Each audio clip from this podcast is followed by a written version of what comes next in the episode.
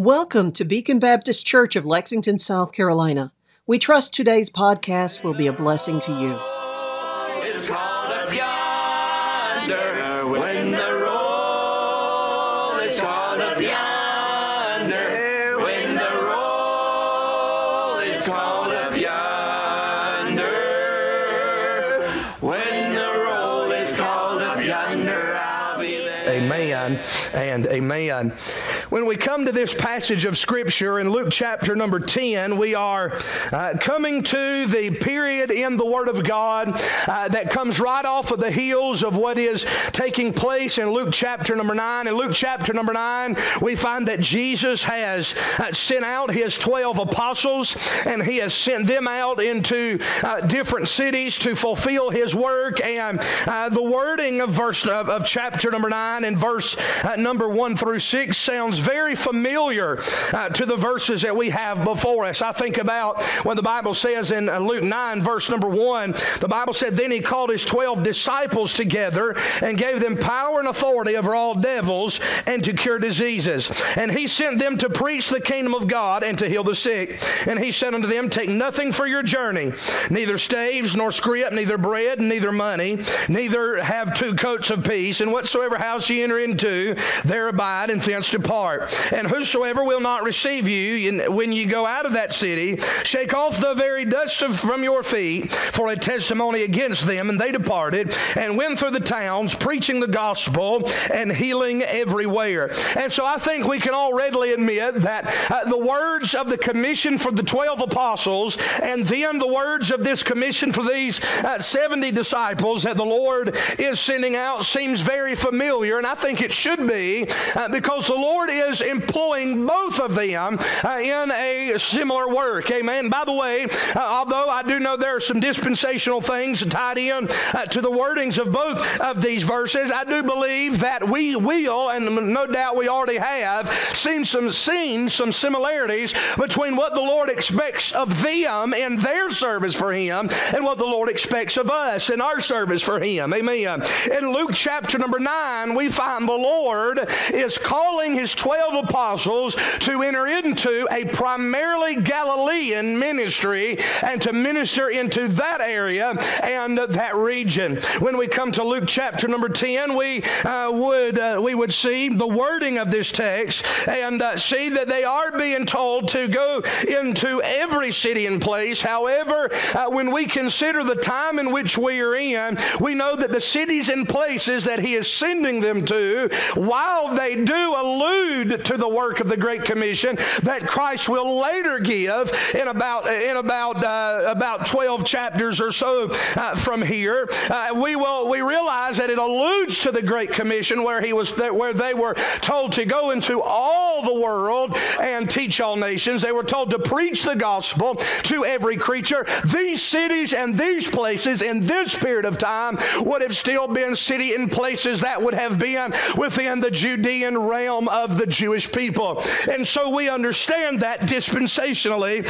here in this text. When we come to these verses, however, we do find something that is interesting that we find uh, giving us a sense of uh, what is going on in these first 12 verses, and that is, that is a, a similar word that's found as this chapter is introduced in the first three verses. In verse number one, the Bible says, After these things the Lord appointed others 70 also and sent them two and two. Verse number two, the Bible talks about, amen, that, that, that, that uh, these were to pray ye therefore the Lord of the harvest that he would send forth laborers into his harvest. And then in verse number three, Jesus said uh, to these 70 disciples, Go your ways, behold, I send you forth as lambs among wolves. Amen.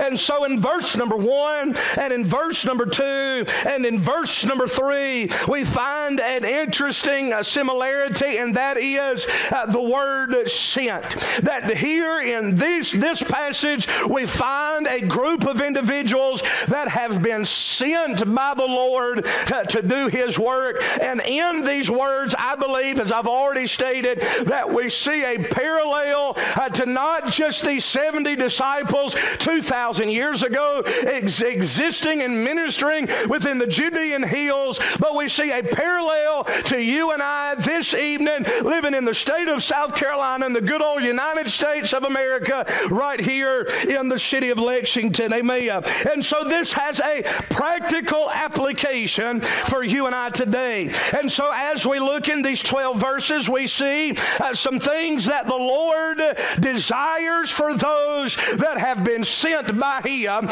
And so because of that, we have entitled uh, these last couple of messages, The Story of the Sent. The story of the sent. And here the Bible, if I can put it in this terminology, gives us what the story, amen, uh, the life story, the ministry story of those who have been sent by God should look like. And I've already told you before that I believe that uh, every person that is saved by the grace of God, amen, is someone that God is sending uh, somewhere to do something to tell somebody about Him. Amen.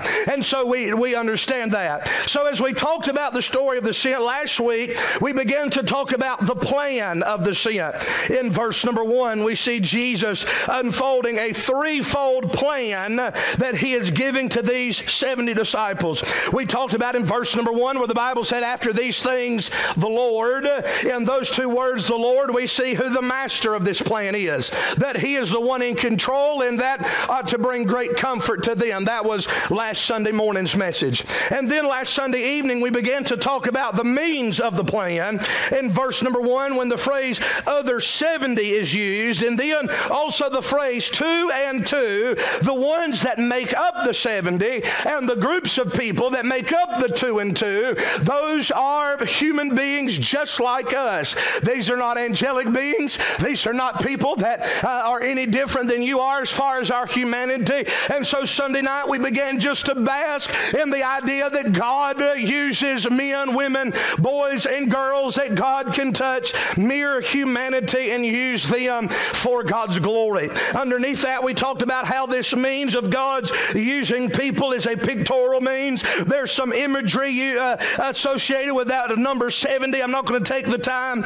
uh, to deal with that. But then we also saw that it is a practical means. Two and two gives us the idea that it is practical in the sense that everyone that is sent out has a partner. Everyone that is sent out is not sent out by themselves. Christ is not interested in developing lone wolf Christians, but thank God we do have uh, partners in the good fight of faith and in the race that is set before us. Amen. I, I praise the Lord that we do have other people that we can link arm with, link, link arms with in partnership, and that are there to pick us up when we're down and to encourage us to keep going in the things of God. So that was where we uh, concluded Sunday night with an encouragement, amen, to find uh, some partners that will encourage us to go forward and to utilize the ministry of God's local New Testament church right here at Beacon Baptist Church to have a plethora of uh, partners to uh, combat the enemy with. Amen. Tonight I want us to pick up, of all things, toward the end of our passage in verse number 8 and 9, still talking about the means of the plan that Christ here is displaying in the text as Christ unveils his plan for those that have been sent by him in the context these uh, 70 disciples in verse number 8 and 9 he continues a thought uh, that talks about how God is using men. And I want to say this that not only is uh, the fact that God uses humanity in this text seen as a means that is pictorial and a means uh, that is practical but I also want to say this it is a means that is purposeful.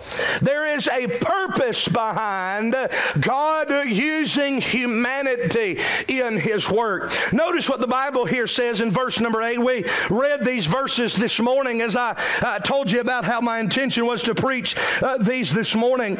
But look at verse number 8 with me if you will The Bible says, and into whatsoever city ye enter, and they receive you, eat such things as are set before you. So they're talking about going into houses and ministering in people's houses. That was not uncommon for this day. Even in the days of Paul, they would have house churches and things of that nature. It wasn't until much later on did you see Christian churches uh, having our own buildings and having our own sanctuaries sanctuaries. Most churches in uh, the beginning part in New Testament days were house churches, and here we do see them ministering in homes. Amen. So this is during Jesus' ministry. He would go in, uh, they were told to go in, and these houses that they were going into, while yes, there would be ministry uh, being done there, these were houses that they would enter into primarily for lodging on their way uh, to the different cities that Christ was going to be coming to and that they were to go before him in and to prepare the way for his entry and ministry into those cities. So that is what is in, in view in verse number eight. They're going into these cities, uh, they are being received into homes. Uh, that's verse number seven. And in verse number eight, we find Jesus giving them an admonishment uh, to eat such things as are set before you. And I'll say this that is something, amen, that most missionaries can tell you about, uh, is an interesting part of doing God's work. Amen. And uh, amen. Verse number nine. Notice this. Here's what I want you to see tonight. The Bible says, and heal the sick that are therein you make sure that you are healing those that are in those houses that are sick. You make sure that you are healing those that are in those cities that are sick. I believe Christ gave these 70 disciples the same authority that he gave uh, to his 12 disciples in chapter 9, verse number 1, where the Bible said that Christ gave the 12 disciples power and authority over all devils and to cure diseases. It is not uh, something that is, uh, is too far outside of the realm of our knowledge and understanding that God and the person of the Lord Jesus Christ during the days of his earthly ministry did use his disciples for the purpose of healing. Now, these the healing mentioned here is a physical healing. The Bible says, heal the sick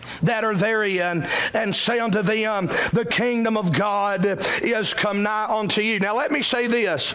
You say, Preacher, why were they commanded to go in and heal the sick? I don't have time to deal with this like I'd like to, but in the Jewish world, according uh, to the book of First uh, Corinthians, in the Jewish world, uh, I believe it's chapter 1 and verse 21 of First Corinthians, the Bible talks about the Jewish people and how they require a sign. If a Jew is going to believe the gospel, a Jew had to see the gospel in action, and the best way for them to do that was through the performing of miracles. The Bible said that the Greeks seek after wisdom. All of the Gentiles, you can persuade with them, you can reason with them, you can teach them. Uh, Greeks and, and, and, and, Gentiles, we uh, are convinced in the realm of our logic, but Jews, uh, for whatever reason, the Bible tells us that they are people that seeing was believing to them. And if you think about all that they uh, experienced in the Old Testament, that, that shouldn't marvel us either. Amen. God let them see some stuff. Amen. God let them witness some great uh, miracles. Amen. It's amazing to me when I read the Old Testament, Brother Tommy, how, uh, how faithless they were and how doubtful they were when they got to walk across the Red Sea on dry ground. Amen. They, they got to see all of the things that God did through Moses. They got to walk in the wilderness. Amen. And their clothes never wore out. They just expanded with them. And their shoes never wore out. Their shoes just grew with them. And all the things they dealt with, we look at, say, I wonder how in the world they could doubt and they could, uh, they could uh, murmur and all the things that they do. But uh, this isn't part of the message, but I say we're the same way. Amen. We see God do things for us all the time. And when troublesome times come and hard times come, we still doubt. And amen, we still, uh, we, we, we still uh, get uh, frustrated and gripe and complain and, amen, even to the Lord. Amen. Am I telling it right tonight? We're still that way. Amen. But the Jews had to see something. And here Christ reminds them that as they go and as they minister into the Judean regions that He is calling them to, and every city and place they go into in that area, they need to be performing miracles and they needed to be healing the sick. So the first purpose of God using these human beings uh, is a purpose of healing. They were to heal the sick. And I will say this I do believe that it manifests the power of God in the fact that we have a God that is not just so powerful that He Himself, that Jesus Christ, as the Son of God, could touch blinded eyes and them be open, could touch lepers and them uh, be restored to uh, health again, to raise people from the dead. That's amazing that Jesus could do that. But if we have a God that's powerful enough to where Jesus could make me do that, to where Jesus could make you do that, where Jesus could make a human being do that. Amen. As he did his 12 disciples, and as he did these 70, uh, these 70 uh, disciples sent out, amen, I would say that's a God that has a lot of power. Amen. He is manifesting his power in these mission fields that he is sending them to. Amen. Healing was, was definitely an aspect, a major aspect of the ministry of Christ his miraculous healing drew people to him like nothing else that he did. There's no other part of Jesus' ministry that drew crowds to him like miracles did. If you study this book, you'll find out in other places in the gospel that his, and, and I preached, I preached here about Herod and preached a series on him, uh, but it was the miracles of Jesus that even in the Herod's palace had turned him on to the ministry of the Lord Jesus. It was the miracles that did that. So people were being drawn because of the miracles. Amen. And they were being drawn to the miracles, and it was the miracles that brought them to the place where Jesus was, or it was the miracles that brought them to the place to where Jesus' disciples, his followers were, to where once they got to the place where the miracles were, now they could hear the message. Notice the Bible there puts those two together in verse number nine. Heal the sick that are therein, and say unto them, The kingdom of God is come nigh unto you. So we see here a purpose of healing. Here we find that Jesus, up to this point, has been known as a man performing many miracles. Look with me real quickly at Luke chapter number 8 tonight. Look at Luke chapter number 8. Look at verse 26. Luke chapter 8, verse 26. I think about between verse 26 and 39, most of us would be familiar what is taking place in this passage of Scripture. In this part of Jesus' ministry leading up to our chapter, we find Jesus involved in casting uh, demons out of this maniac of Gadara. This man, look at what the Bible says about him. Uh, the Bible says uh, in verse number 29 uh, that, uh, that Jesus, that, that he had commanded the unclean spirit to come out of the man. And notice this is where he was in his demon possessed state. It reminds me a lot of folks that we see in the United States of America and around the world as well. Amen. These are signs of demon possession. He says, For oftentimes it caught him and kept him bound with chains and in fetters and he brake the bands and was driven into the wilderness. The Bible here in this passage of Scripture talks about all of the things that uh, verse 27 talked about some characteristics of uh, his demon possession. The Bible said that they, uh, and when he had uh, went forth to land, there met him out of the city a certain man which had devils long time and wear no clothes. Did you know nakedness is a sign of demon possession? Amen. Neither abode in any house, but in the tombs. An obsession with death is a sign of demon possession. I don't know if we've lived in, lived in a generation where people were more obsessed with taking their clothes off and being involved in demonic things and ungodly things and being obsessed with the dead than in the generation we're living in. And I would submit to you the reason for that is, is we're living in a demon possessed generation. Amen. Here we find a man so demon possessed. So the Bible says in the verse that we read there in verse number 29 that they caught him and he was kept. The, the demons caught him and kept him. But notice what happens when Jesus comes on the scene.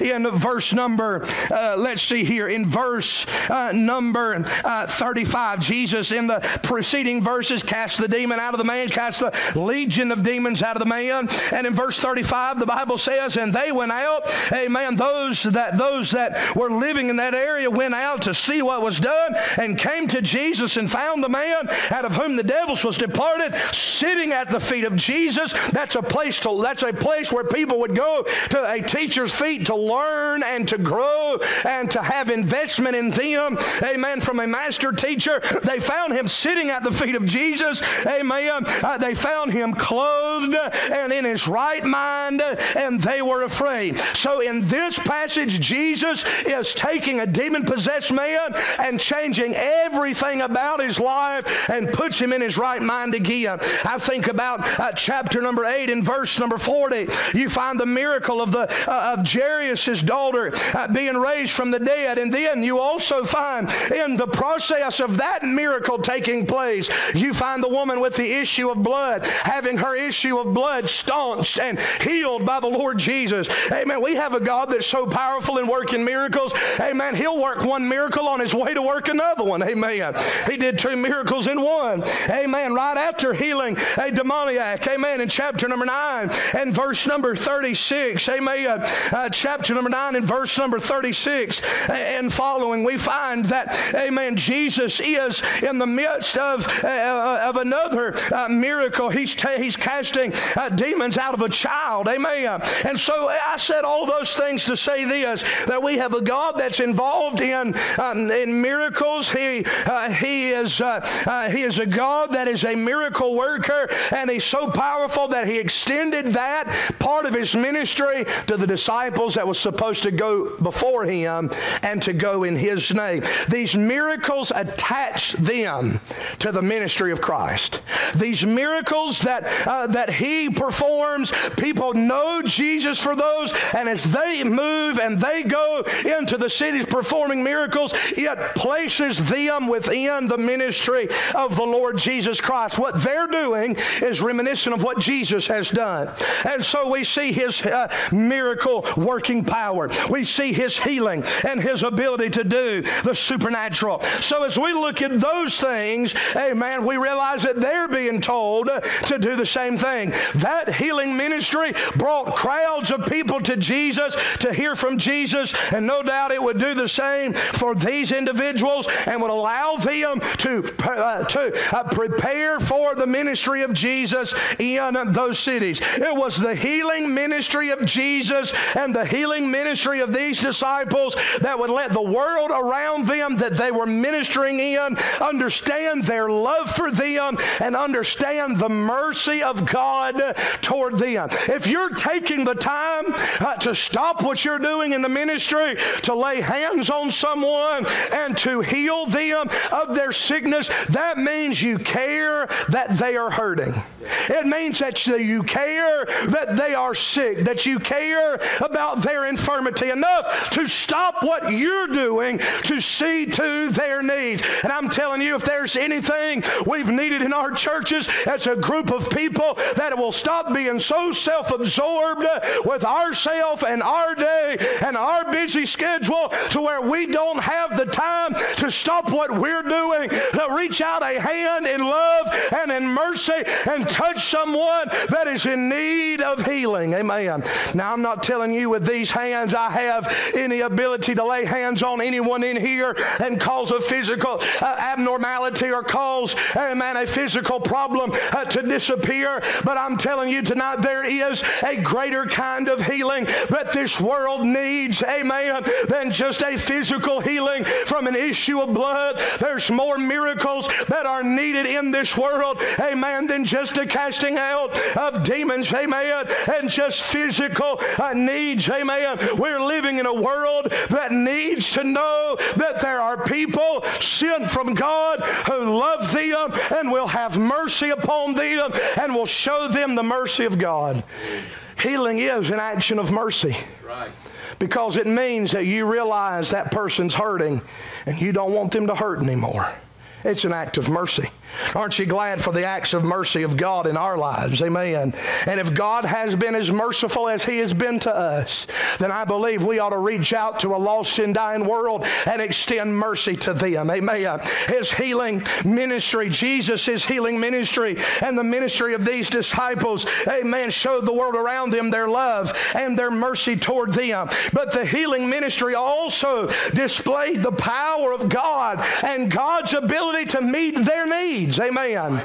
When we go and we tell people about Jesus and we tell people we're servants of Jesus and God has sent us to talk to them, God has sent us to uh, this world. You may not use that kind of terminology, amen, but if you're going to someone and you're giving them a gospel witness, amen, or if somebody knows you're a Christian and you tell them about your church, and more than that, you tell them about your Christ, your Savior, amen, they will realize if you say that you're a Christian, amen, that you're doing it because of what you believe in your God. You're doing it because of your wholehearted beliefs in what the Bible has to say. If you tell them, I believe the Word of God, and if you're not saved, you'll die and go to hell, what you are doing is you are letting them know that God is sending you with that message because He put it in the Bible, and you uh, let you you love this Bible and you exalt it in your life and your heart as God's Word, and you are compelled to tell others about that message. God is sending us. If we're saved, we've been sent by God. And therefore, our purpose of, the, of being used of God should be, amen, God using us by means of healing, amen, to show a lost and dying world through us giving them what they need, whether it be the gospel and whether that be the healing that they need from, amen, from their uh, sin condition, a permanent type of healing, if I can put it that way, amen, for the issue, the sickness of their soul, or whether it is just a tender word or a word of compassion or a word of care for a world that is broken and breaking even more by the day to where they realize that somebody cares. It is our job, just like these disciples. Amen. We don't have the physical ability and authority over physical sickness to heal, but God, if He's sending us, amen, in the power of the Holy Spirit, He has put in us someone that is a comfort and God can work through you to bring comfort to a hurting world. And I think we ought to allow Christ to do that. Amen. The world that we're living in has been broken by their sin long enough. They need healing. Amen. And God has sent us to bring healing through the words of God. Christ's healing ministry doing his, during his earthly ministry was what drew men and women to him. It, it, during his earthly ministry, it drew the religious crowd and the secular crowd. It drew those who had become disillusioned with religion and those who were curious about spiritual matters. It drew the rich and it drew the poor. It drew people to him in a way that nothing else uh, that he did uh, drew them to him. And whether we're rich or poor, whether those we minister, whether those we minister to are rich or poor, whether they are uh, curious about religion or disillusioned with it, whether they, amen, are religious or secular, whether uh, whatever condition they may be in, God is sending us to be those that bring healing to those that are in, those, those that are sick and in need of it. Amen. So there's a purpose of healing that we see here in these verses. Number two, I want you to see this about uh, this being a purposeful means. Amen. Uh, the means of the plan being one of purpose and a purposeful means of healing, but then also a purposeful means of heralding. Look at verse number nine. The Bible said, heal the sick that are therein, and say unto them, the kingdom of God is come nigh unto you. Remember, I mentioned this morning that this, the kingdom of God, coming nigh unto you. It is, it is them letting, it is that they are to let those that they minister to in these cities that they uh, will be uh, going before uh, Christ in, and it is letting them know that the God of heaven has taken a special interest in them taken a special interest in them. The healing brought them to the place of heralding God's message. As the crowds would gather because of the healings, amen, as people were interested in the healings, or maybe even coming to be healed themselves, now they were in a perfect opportunity to hear God's message. Amen. And I've said it before, and I think me and Brother Lewis were talking uh, this uh, afternoon after the service this morning. Amen. I'm not someone, I don't necessarily, amen, I don't believe we have to have programs and we have to have all of these things in church, but if a program will get somebody in to hear the message of the gospel, amen, I'll have a program for them. Amen. I believe he mentioned a particular illustration about a preacher passing out candy while he was preaching and said, if, if uh, candy will get uh, these young people in the things of God, I, I'll be glad to give candy. Amen. If, if, amen. If I heard one preacher say, if having pizza after church will get folks to come, then we'll have pizza after church. Amen. I'm okay with whatever it takes to get people here to a place to hear the message. You say, preacher, oh, is that not compromising? I don't think so, because we're living in a world to where everything, everybody else has something for them to come hear their message and their pitch and their speech. Amen. Everybody else has got something for them. Amen. I'm telling you, if we've got something that all the world needs, amen, and in their lost heart, they're not interested in it, but they might be interested in something else I can give them, I'll give them something they're interested and let the Holy Spirit of God, amen, once they're there, get under the preaching of the Word of God and can convict their heart through the Spirit of God. And so the healing ministry of these disciples brought them to the place where now they could do uh, the heralding of God's message, and that message was that the kingdom of God has come nigh to thee. In other words, God's kingdom, God's, uh, amen, His kingdom in heaven has approached them, has come nigh to them, has drawn close to them. Amen. I believe we have been commissioned by God, just like these 70 disciples, amen, to let a lost and dying world know that there is a God in heaven that has come near to them, that has come close to them, and is ready uh, to be received by them and ready to receive them. And I don't believe that there's a king or a potentate that would show uh, this kind of interest uh, someone, but aren't you glad when they when these disciples were able to give this message, they were able to say, Hey man, it's not just a king, hey man, that's interested in you. Hey man, I'm sure they probably couldn't find one king in the ancient world that would have been interested in the individuals on a personal level in these cities. Amen. But I can tell you the king might have not been interested in them, and their governors might not have been interested in them, and the priests may not have been interested in them. But hallelujah to God, there was a God that was interested in them. There was a God that had taken an interest in them so much he had come close to them. He had come nigh to them. Amen. I don't think that Joe Biden or Kamala Harris is very interested in me. I don't think most of the politicians in Washington, if any of them, are interested in me. I don't believe that because none of them have taken a special interest in me. I haven't shaken any of their hands. Amen. I think I might have shaken Jim DeMint's hand, and I, have met Governor McMaster, but that's about it. Amen. Uh, amen. I had my, one of my favorites is Trey Gowdy, but I haven't met him yet. Brother Austin has, but I have not. Amen. And uh, but nobody in Washington's taken a lot of interest in me. I can tell that by a lot of their policies. Amen. They're not interested in my well being. They're not interested in how much money the gas is in my car. Amen. They're not interested in any of those things. But can I tell you, they may not be interested in me, there's someone much more important than them. Amen. There's someone in a higher office than, uh, amen, than Joe Biden, and he didn't have to. This, amen. I'm probably meddling when I say this, but God didn't have to cheat his way to get there. Amen. He's the King of Kings and the Lord of Lords, and He's interested in you, and He's interested in me. And we can go out into a lost and dying world that He is out as out beyond our. Way. You know, I told our young people this morning, it's real easy to be a Christian in church. It's really easy to live your faith in front of each other. And I pointed them to their peers in the class.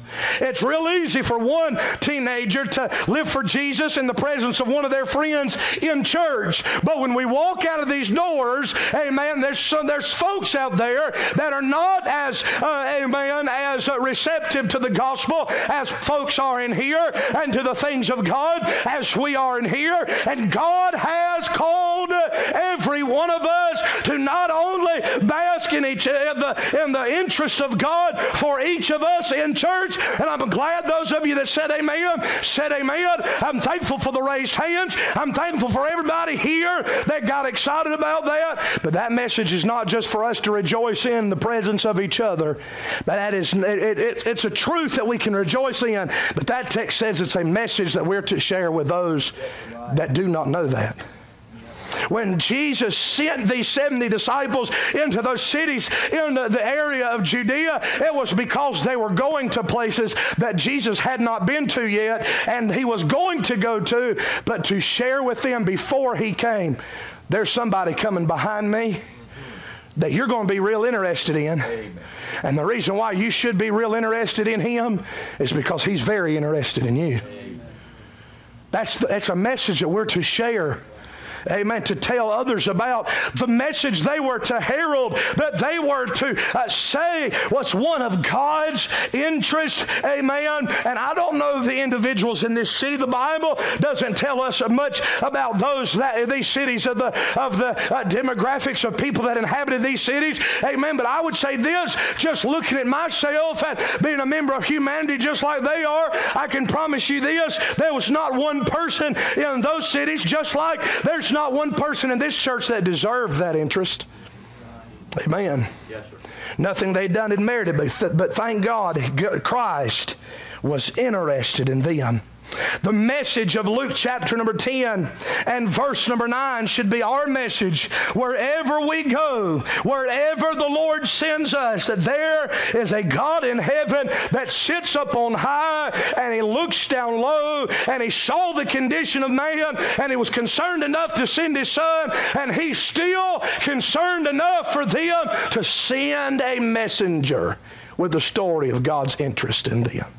Go with me real quickly to the book of Romans tonight, chapter number 10. Romans chapter number 10. I've been preaching 40 minutes. Aren't you glad I know that? Romans chapter number 10. Romans chapter number 10. I may not get much farther than this tonight. If I can finish the purpose of heralding, we'll be, I think we'll be in good shape. But here's what I want you to see. Lord put this on my heart this afternoon. It wasn't originally in my notes, but just looking and praying and meditating over these scriptures again for tonight. Uh, the Lord put this on my heart this afternoon while I was studying. Romans 10 9, there's a sentence that's mentioned here. And I know this is talking in particular about the nation of Israel, but I believe it is applied with those that hear the gospel as well. But can I submit to you out of Romans chapter number 10 that the same message of Luke chapter number 10 and verse number 9 is a message that is very similar to the message that we are told that applies to the uh, New Testament Christian, not just the Jewish individual operating under an Old Testament dispensation before Calvary, but for a New Testament Christian post Calvary in Romans chapter number 10 and verse number 9. I believe we are told that th- this message is a message for us. Look at your Bibles. The Bible says this, but what saith it? The word is nigh thee. It's nearby. It's close. Do you remember what the Bible said there in, in Luke 10 9? The Bible says that we are to say that the kingdom of God is come nigh unto thee. That's what those Jewish, that's what those 70 Jewish disciples were supposed to tell them when they healed the sick and went to the cities. The kingdom of God is come nigh unto thee. Notice the similar wording here in Romans 10 8. But what saith it? The word is nigh thee, even in thy mouth and in thy heart. That is the word of faith which we preach. In this context, I want you to understand this. Paul is talking about his brethren according to the flesh, not necessarily his brethren according to the spirit, not Christians. He's talking about the Jewish people.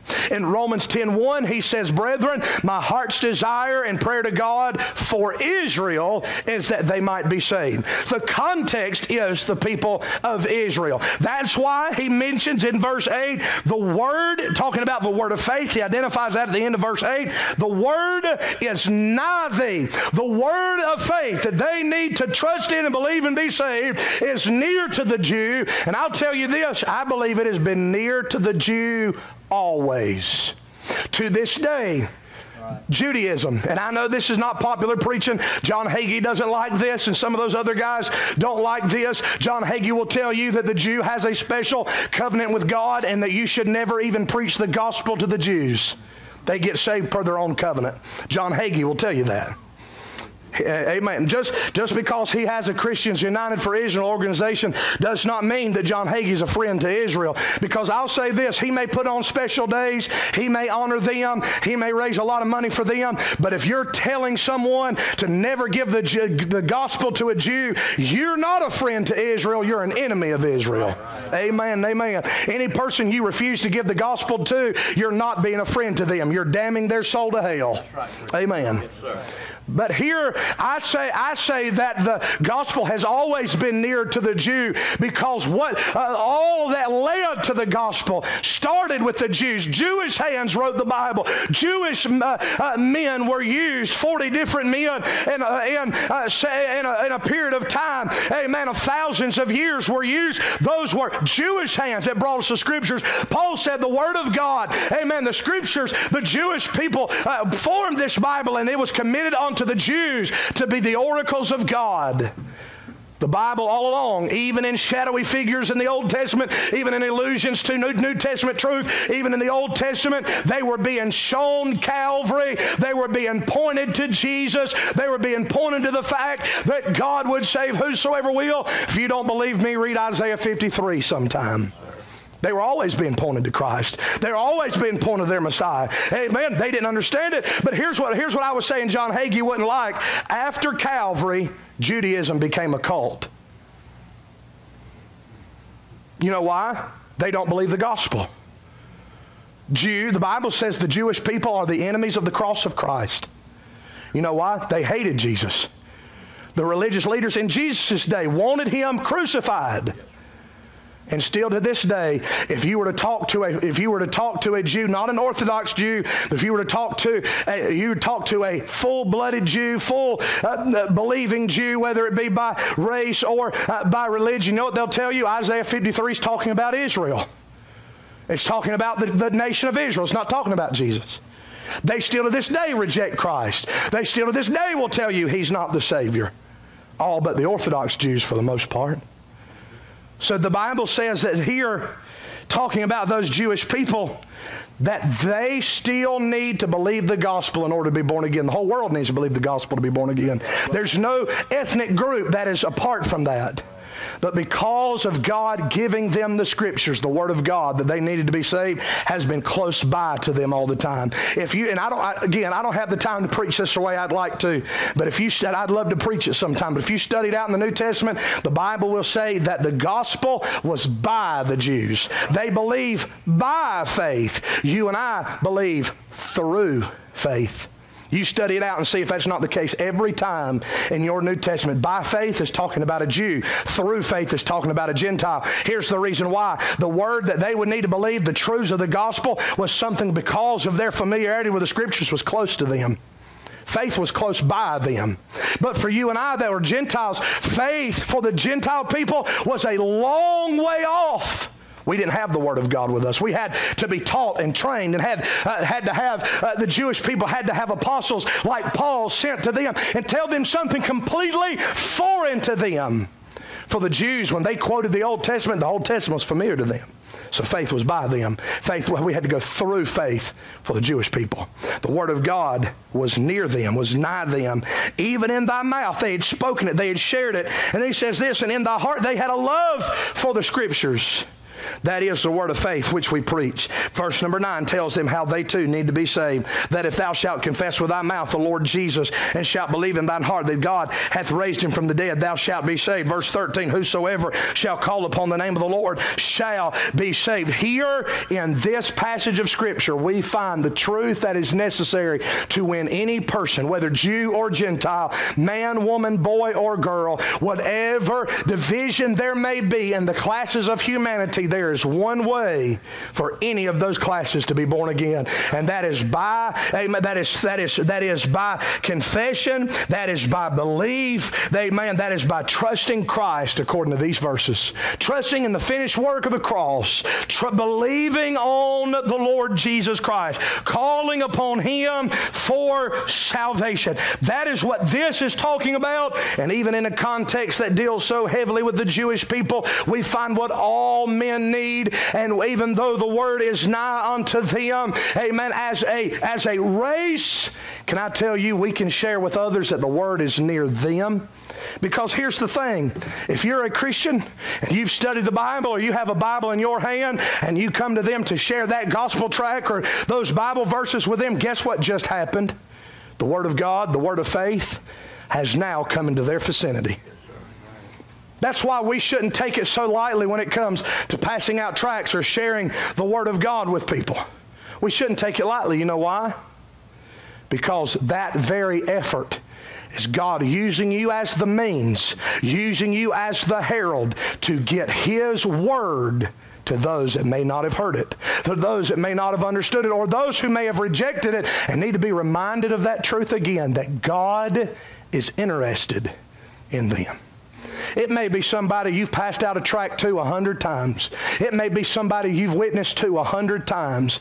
Can I tell you that, that that next time you share it with them may just be the day where they realize that God is interested. You think about this now. We don't we, we don't avail ourselves to this kind of thinking a lot of times. But it very well may, may be that 101st time you give somebody the gospel, Brother Brandon, that 101st time, may, and you're telling them through the gospel, God loves you. God's interested in you. That 101st time may be the time that it clicks. God must love me enough. He sent this rascal to me 101 times to tell me the same message. Tell me that God loves me. God must love me enough that He keeps coming back and He keeps coming back and He keeps coming back. God is not going to be a God that speaks out of heaven God doesn't act, God does not work that way anymore. God uses human beings to share his message. Can, can God speak out of the heavens if he chooses to? Absolutely he can. But the Bible says that He's chosen to manifest His word through preaching. He's told us to go into all the world and preach the gospel. He's told us to distribute the good news. That's what the Great Commission is all about. In these verses, what Christ is doing, even in Luke chapter 9 with these 12, His 12 apostles, and in Luke chapter number 10 with these 12, uh, 70 disciples, you know what He's doing? He's preparing the stage to where he's, hand, he's handing this mission of you going to individuals and sharing the truth. You take this ministry that is upon me and take it upon yourselves. What I'm doing, you do. He is take. He is doing. Uh, he, he's handing that off to them in stages so that here and just toward the end of the book, just several chapters later, in Luke 24, he'd be able to look at them and give them a full commission, not to just go to the, to the area of Galilee like the 12 apostles, not to just go into the area of Judea uh, like, uh, the, uh, like the, uh, these 70 disciples, but, but they're to go to Jerusalem. They are to go to Judea. They're to go to Samaria and to the uttermost part of the earth. He does it in stages before he tells them as a, as a unit, as a group of Christianity, human beings that God is called by salvation and then called into service, that now there's no one exempt. There's no one you shouldn't go to. There's no region you shouldn't reach out to we've been given a message that there's a lost and dying world out there that tonight that God wants us to realize that we have in our hands in our possession the ability to reach out into a hurting world broken by sin and broken by situations of life and use that book to bring healing to them. Use the leadership of the Spirit of God to see healing brought to them and to share with them. God wants you to be healed through salvation. God wants to heal you pers- permanently through salvation. Pers- personally through, uh, uh, through the working of saints and the using of saints in your life and the, and the encouragement they give through the Spirit of God? Because God's interested in you. God cares about you. And that's what this tells me, and that's what the Lord put on my heart to share with you this evening. I hope we'll do business with the message tonight. There's more here that I could preach. but I'm telling you, God has a purpose in using humanity. You, you ever thought about this? You ever thought that the reason why God may not speak out of heaven anymore is because if God did that, people may not. We, we talk about, I wish God would speak to me. I think a lot of people, if they heard God speak out of heaven, wouldn't really believe it. They'd say it was a dream. They'd say it was some, uh, some kind of uh, misinformation in their minds, something wasn't firing right. They would never believe it. But if God uses a person, now it's someone they can touch. Now it's someone they can have a relationship with. Now it's someone they can be around. Now it's someone they can identify with. And I believe God can use that in a greater way. Amen. God wants to use people as the means of doing His work. He wants to use you and He wants to use me. And there's a great purpose behind it that I've tried to unfold from the scriptures. Thank you for making us part of your day. We would love to hear from you. Please find us on Facebook or at our website, bbclexington.com.